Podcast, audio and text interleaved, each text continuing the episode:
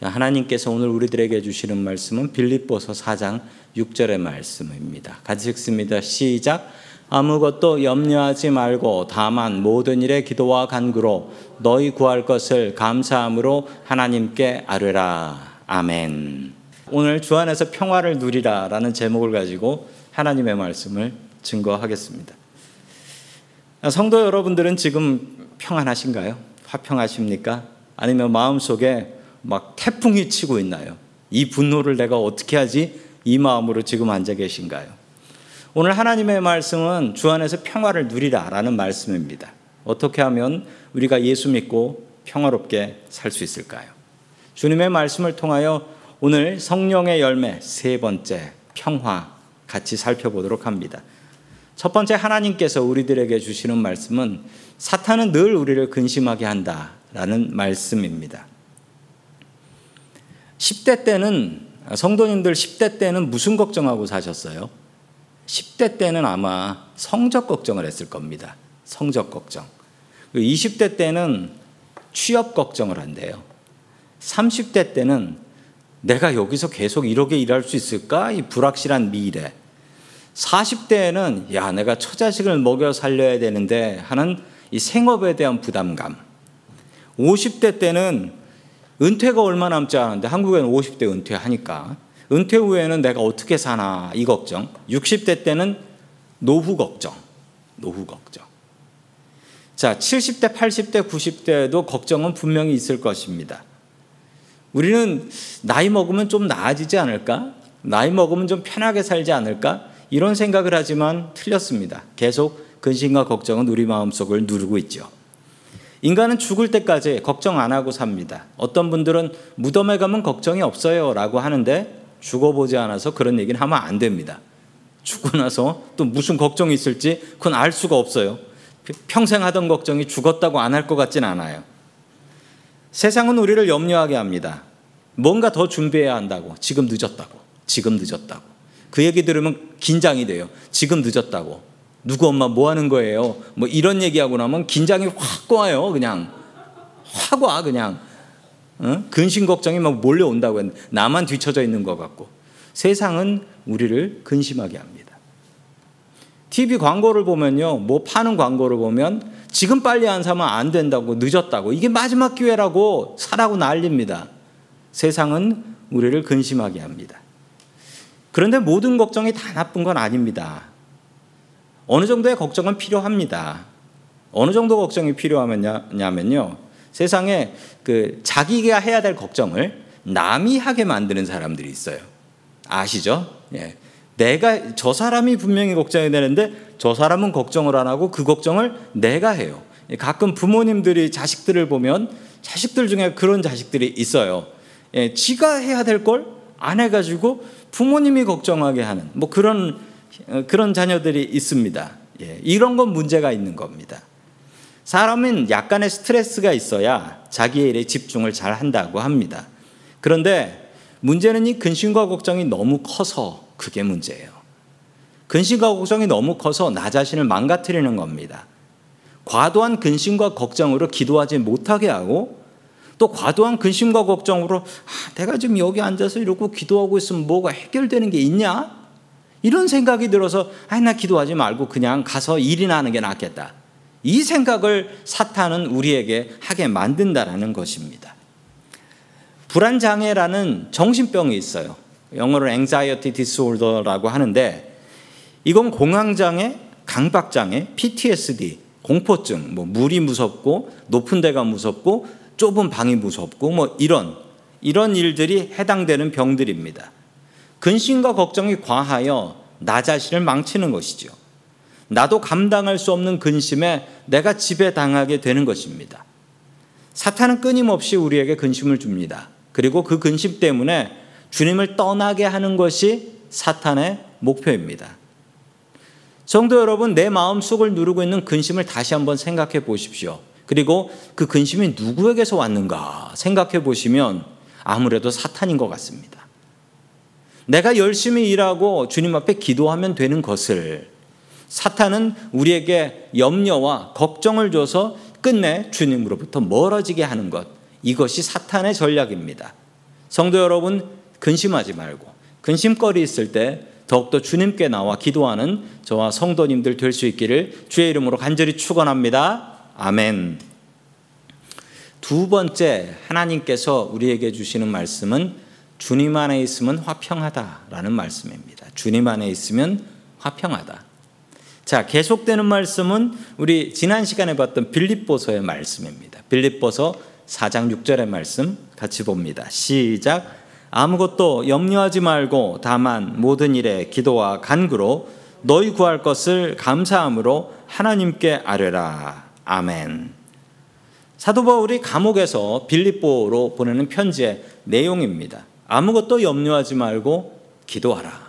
이게 오늘 말씀의 주제입니다. 누가 누구를 염려해 주는 게 맞을까요? 감옥에 있는 바울이 더 걱정돼 보이지만 바울은 감옥 밖에 있는 빌립보 교회를 더욱더 걱정해 주고 있습니다. 예수님께서 갈릴리 호수를 배를 타고 건너실 때의 이야기입니다. 예수님께서 너무나 피곤하셨고 그러실 만도 하죠. 예수님께는 쉬는 시간도 없었고 주무시는 시간도 없었고 밤늦게까지 산에서 기도하셨으니 예수님은 그냥 등 붙일 때만 있으면 주무셨습니다. 배에서 주무셨는데 이 풍랑이 너무 심하게 쳐서 배가 뒤집힐 정도였지만 예수님께서는 신경 쓰지 않고 주무셨습니다. 공포에 떨린 제자들이 예수님을 깨웠고 예수님께서는 이렇게 말씀하셨습니다. 마태복음 8장 26절입니다. 시작. 예수께서 이르시되 어찌하여 무서워하느냐 믿음이 작은 자들시고 곧 일어나 바람과 바다를 꾸짖으시니 아주 잔잔하게 되거늘 아멘. 예수님께서 바다와 바람을 꾸짖으셨다. 즉 풍랑을 꾸짖으셨다라는 것이죠. 이게 꾸짖어질 대상이 되나 생각했는데 예수님께서는 꾸짖으시니까 잔잔해졌다고 합니다. 그런데 예수님께서 꾸짖은 대상이 바람과 바다가 첫 번째가 아니었습니다. 오늘 말씀을 읽어보면 바람과 바다 전에 누구를 꾸짖으셨습니까? 제자들을 꾸짖으셨어요. 어찌하여 무서워하느냐? 믿음이 적은 자들아. 라고 제자들을 먼저 꾸짖으셨습니다. 제자들이 믿음 없이 불안해하는 것을 꾸짖으셨죠. 성도 여러분, 믿음이 없으면 염려합니다. 제자들은 예수님을 제대로 믿지 않았던 것입니다. 예수님께서 이런 풍랑도 어쩔 수 없다. 예수님 계셔도 우린 이건 죽은 거다라고 누가 얘기했을까요? 아마도 그 배를 몰고 있었던 예수님의 제자들 중에 가장 많은 어부 출신들이었을 겁니다. 어부 출신들한테 당연히 어부 출신들이니까 이거 좀 어떻게 좀 해봐라고 하는데 이 어부 출신들도 이건 안 되겠어. 이러다 우리 죽을 것 같아. 공포에 떨었던 것이지요. 제자들은 믿음이 없었기 때문입니다. 성도 여러분, 우리가 주님 안에 있으면 염려하지 않습니다. 아마 제자들이 다시는 풍랑 때문에 두려워하지는 않았을 겁니다. 왜냐하면 주님께서는 풍랑 정도는 그냥 한 방에 보내실 수 있어. 라는 것을 그들은 그때부터 믿게 되었기 때문이죠. 주 안에 있는 나에게 딴 근심 없습니다. 우리가 염려하고 있다면 우리가 지금 있는 곳이 주님 안이 아니고 주님 밖에 있는 겁니다. 주 안에 있는 나에게 딴 근심 없습니다. 우리가 근심하고 있다면 우리는 주님 안이 아니라 주님 밖에 발을 찍고 있는 것입니다. 그러면 얼른 주님 안으로 들어오십시오. 얼른 주님 안으로 들어오시는 게 우리가 근심과 걱정을 내려놓는 가장 빠른 길이라는 것입니다. 성도 여러분, 근심하지 말고 우리는 기도해야 합니다. 우리들의 근심거리, 그 근심거리를 기도거리로 바꾸십시오. 그리고 우리가 기도하는 이 시간만은 우리는 근심하지 않습니다. 그러면 우리의 기도 시간을 자꾸 자꾸 늘려나가면 어떻게 될까요? 그러면 우리의 근심이 우리를 지배하지 못하게 될 것입니다. 성도 여러분, 근심하지 말고 기도하십시오. 우리 금요 기도의 시간은 근심거리를 기도거리로 바꾸는 시간입니다. 주님 안에 있는 자, 주 안에 있는 나에게 딴 근심 없습니다. 이 찬양의 말씀 생각하시면서 항상 주님 안으로 근심 걱정 있으면 주님 안으로 들어오는 저와 성도님들이 될 수 있기를 주의 이름으로 간절히 축원합니다. 아멘. 마지막 세 번째 하나님께서 주시는 말씀은 화평을 주는 사람이 되라라는 말씀입니다. 우리는 모두 다 평화롭게 살기를 소망하지요. 그런데 세상은 평화롭지 못하고 전쟁의 소문이 가득합니다. 왜 우리의 마음은 항상 불안할까요? 가만히 있으면 우리의 마음은 흔들흔들 불안합니다. 심지어 잘 돼도 불안해요. 잘 되면 야, 이 행복이 얼마나 갈까 하면서 또 불안해 한다고요. 주님께서는 우리에게 평화를 주시러 오셨습니다. 그러나 우리에게는 그게 전부가 아닙니다. 진짜 복된 사람은 어떤 사람일까요? 평화롭게 사는 사람, 화평한 사람, 야, 저 사람 복을 많이 받아가 저렇게 평안하게 사나 보다. 야, 팔자 좋다. 복 받은 거구나라고 생각하실 수 있지만 성도 여러분, 예수님께서는 진짜 복 받은 사람이 그 사람이 아니랍니다. 자, 우리 마태복음 5장 9절 같이 봅니다. 시작. 화평하게 하는 자는 복이 있나니 그들이 하나님의 아들이라 일컬음을 받을 것이미요. 아멘. 화평한 사람이 복 받은 사람이 아니래요. 우리가 생각하는 아이고 저 사람 복도 많아. 저 사람 팔자도 좋아. 그 사람이 복 받은 사람이 아니래요. 진짜 복 받은 사람은 화평하게 하는 사람이 복이 있는 사람이랍니다. 피스풀한 사람이 복 받은 사람이 아니고 피스메이커가 복 받은 사람이라는 거예요. 나 혼자 평화롭게 사는 사람이 아니라 다른 사람을 평화롭게 만드는 사람이 진짜 복된 사람이라는 겁니다. 어떻게 하면 우리는 화평을 전하는 사람이 될 수 있을까요? 아이들과 같이 천진난만하게 살아야 된다. 뭐 그런 얘기를 하는데 사실 애 키워 보신 분들은 아시지만 애들이 뭐 천진난만합니까? 그놈들은 뭐 핫도그를 받으면 집게 크니 내게 작으니 그러면서 싸우는 놈들이 아닙니까? 어렸을 때 보면 애들은 그렇게 싸워요. 맨날 싸워. 그 주먹 쥐고 싸우고 맨날 싸워요. 왜 그렇게 싸우죠? 애들이? 애들이 싸우는 이유는 딱 하나입니다. 지가 손해보기 싫어서 싸우는 거예요. 지가 더 작은 핫도그 먹기 싫은 거예요. 지가 지가 좋아하는 색깔 옷을 입고 싶은 거고 지가 갖고 싶은 것을 갖고 오 나보다 좋은 걸 가졌네. 그럼 그때부터 막 화내면서 땡깡 내면서 싸움질 하는 거죠. 애들이 싸우는 이유는 손해 안 보려고 그러고 싸우는 겁니다. 그런데 이렇게 어린아이처럼 살아가는 그런 어른들도 참 많이 있습니다. 손해 안 보려고. 그런데요, 평화를 누리는 방법은요, 손해를 보는 겁니다. 손해를 봐야 평화를 누려요.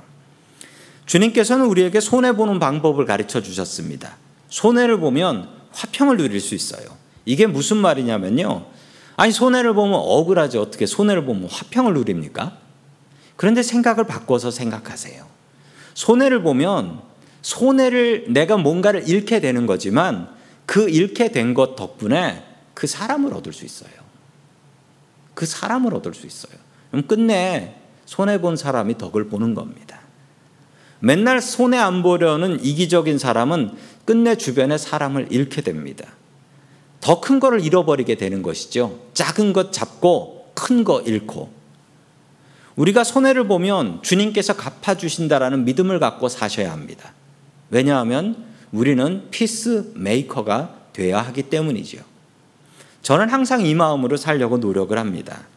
우리가 살면서 본 손해는 하나님께서 이 땅에서 갚아 주실 것이고 그리고 남은 건 저 천국에서 분명히 갚아 주신다라고 저는 믿습니다. 그래서 저는 손해 보고 살 겁니다.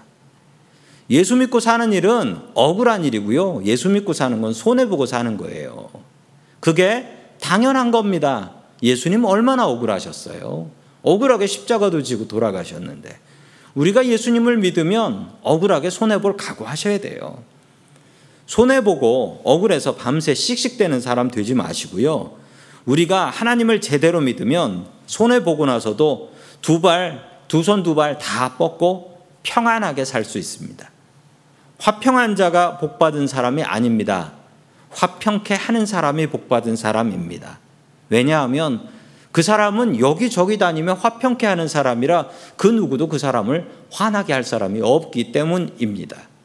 성도 여러분, 주님께서는 우리에게 화평을 전해 주셨습니다. 그것으로 우리가 평화를 누려야 합니다. 그리고 또한 다른 이들에게 평화를 전하는 그런 믿음의 사람들 될 수 있기를 주의 이름으로 간절히 축원합니다. 아멘. 다 함께 기도드리겠습니다. 평화의 하나님 아버지, 세상에서 근심하며 살던 우리들에게 하늘의 평화를 주시니 감사드립니다. 주님 세상은 우리를 염려하게 합니다. 사탄은 우리들을 근심하게 합니다. 주님 안에 기도하는 것이 아무 소용없다고 우리들을 유혹하고 우리의 믿음을 흔들어 댑니다. 주님 근심이 가득할수록 기도할 수 있게 도와 주시옵소서. 주 안에 있는 나에게 딴 근심 없는 줄로 믿습니다. 십자가 밑에 나아가 내 근심의 짐을 풀어놓게 하여 주시옵소서. 평화 평화로다 하늘 위에서 내려오는 그 평화를 받게 하여 주시옵소서. 우리를 화평케 하는 자로 세워 주신 주님, 우리가 화평을 세상에 전할 수 있게 도와 주시옵소서. 내가 본 손해를 주님께서 분명히 이 땅에서 갚아 주시고 저 천국에서 더 크게 갚아 주실 것을 믿습니다. 우리를 평화의 사람으로 세워 주시옵소서. 우리를 화평의 사람으로 불러 주신 예수 그리스도의 이름으로 기도드립니다. 아멘.